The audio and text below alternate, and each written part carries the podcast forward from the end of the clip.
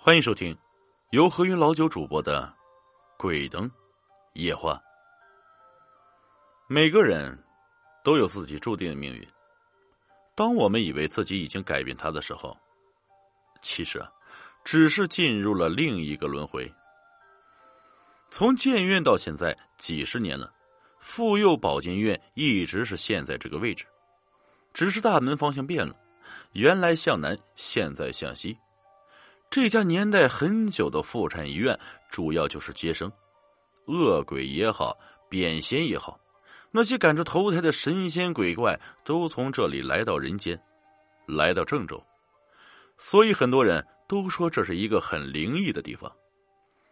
妇幼保健院的第一任书记姓一，是1955年建院的时候啊，从军队医院转移到地方的一名护士。易书记是山东老解放区来的，工作上的事情全是冲锋在前，直到1964年30多岁才结了婚。第二年她怀了孕，在妇幼保健院一检查，嘿，竟然是双胞胎。全家人喜出望外，根据迹象判断，全院上下一致认为是一男一女的龙凤胎。本来就是保健院的领导，又有各方面的优势，他格外小心，一心想平安健康的把孩子给生下来。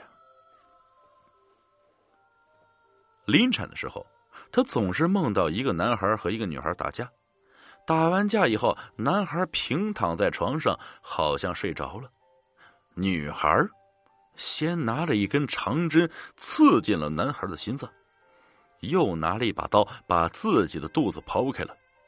女孩还流着泪对他说，我从小到现在一直在做同一个梦。这个梦书记他连做了3天，每次都梦到这同一个场景，他非常害怕。但在1965年的时代背景之下，他没有敢对任何人讲到自己的这个梦。没想到啊，孩子出生的时候啊，根本不是龙凤胎啊，只有一个女儿。全院那么多有经验的医生护士竟然全搞错了。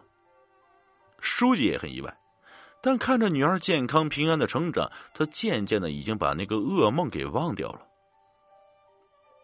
女儿经常做一个梦，梦里有一个男孩说是他的哥哥，整天陪他玩，陪他上学，陪他吃饭，但梦醒那个男孩就消失了。他从小开始人就很瘦，而且有个毛病啊，经常肚子疼。虽然书记有医疗系统的便利，但在郑州找遍了名医，也找不出孩子肚子疼的原因。这件事儿让全家人都很犯愁。这一疼就疼到了18岁。这一年要高考了，女儿身体一切正常，但肚子越来越疼，经常疼到无法学习。这时候呢，郑州刚引进了一台 B 超机，书记带女儿一检查，检查出女儿肚子里有一个婴儿。原来书记怀孕的时候啊，的确是一男一女两个双胞胎啊，但胎儿的位置不对，男婴在女婴的肚子里。从医学上讲，女婴长得会比男婴快一些，女婴长大了，男婴没有足够的空间，无法生长。但生命迹象一直存在，在女婴的肚子里，依靠吸取女婴体内的营养，一直寄生了18年啊。以前检查不出来是男婴太小，现在男婴开始生长，已经长得有人形了，所以现在很容易就找到病因了。可18年来，男婴始终是一条活生生的生命啊，但他永远无法出生，无法长大。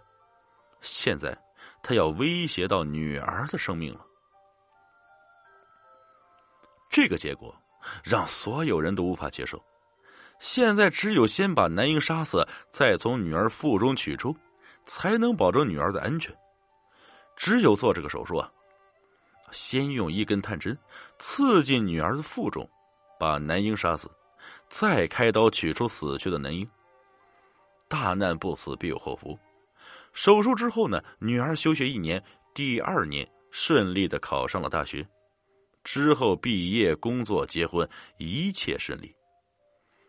虽然女儿做过手术啊，但并不影响生育。婚后女儿怀孕，竟然检查出来还是龙凤胎。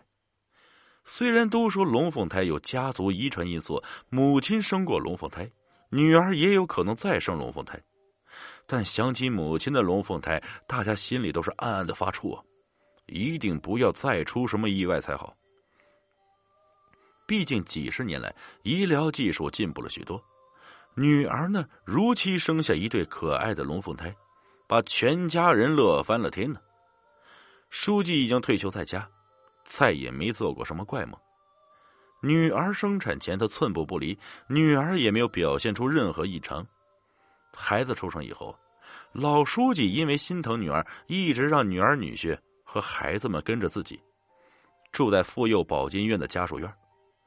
这一对龙凤从小就很听话，也很少发生争执。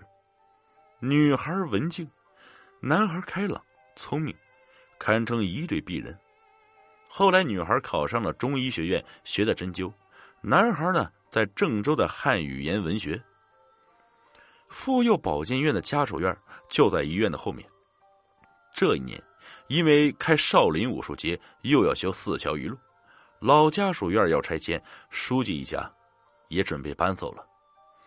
就要搬走之前，有天半夜书记做了一个怪梦，梦里有个女孩的声音说，本来不换地方，这笔债可以欠着慢慢还。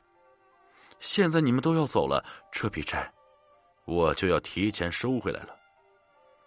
书记被吓醒了，梦里那个声音分明就是自己的外孙女啊！他赶紧起床，外孙子在屋里开着灯，推门进去，一眼看见外孙子平躺在床上，好像睡着了。外孙女儿拿了一根长针对着外孙的心脏，又拿着一把刀对着自己的肚子。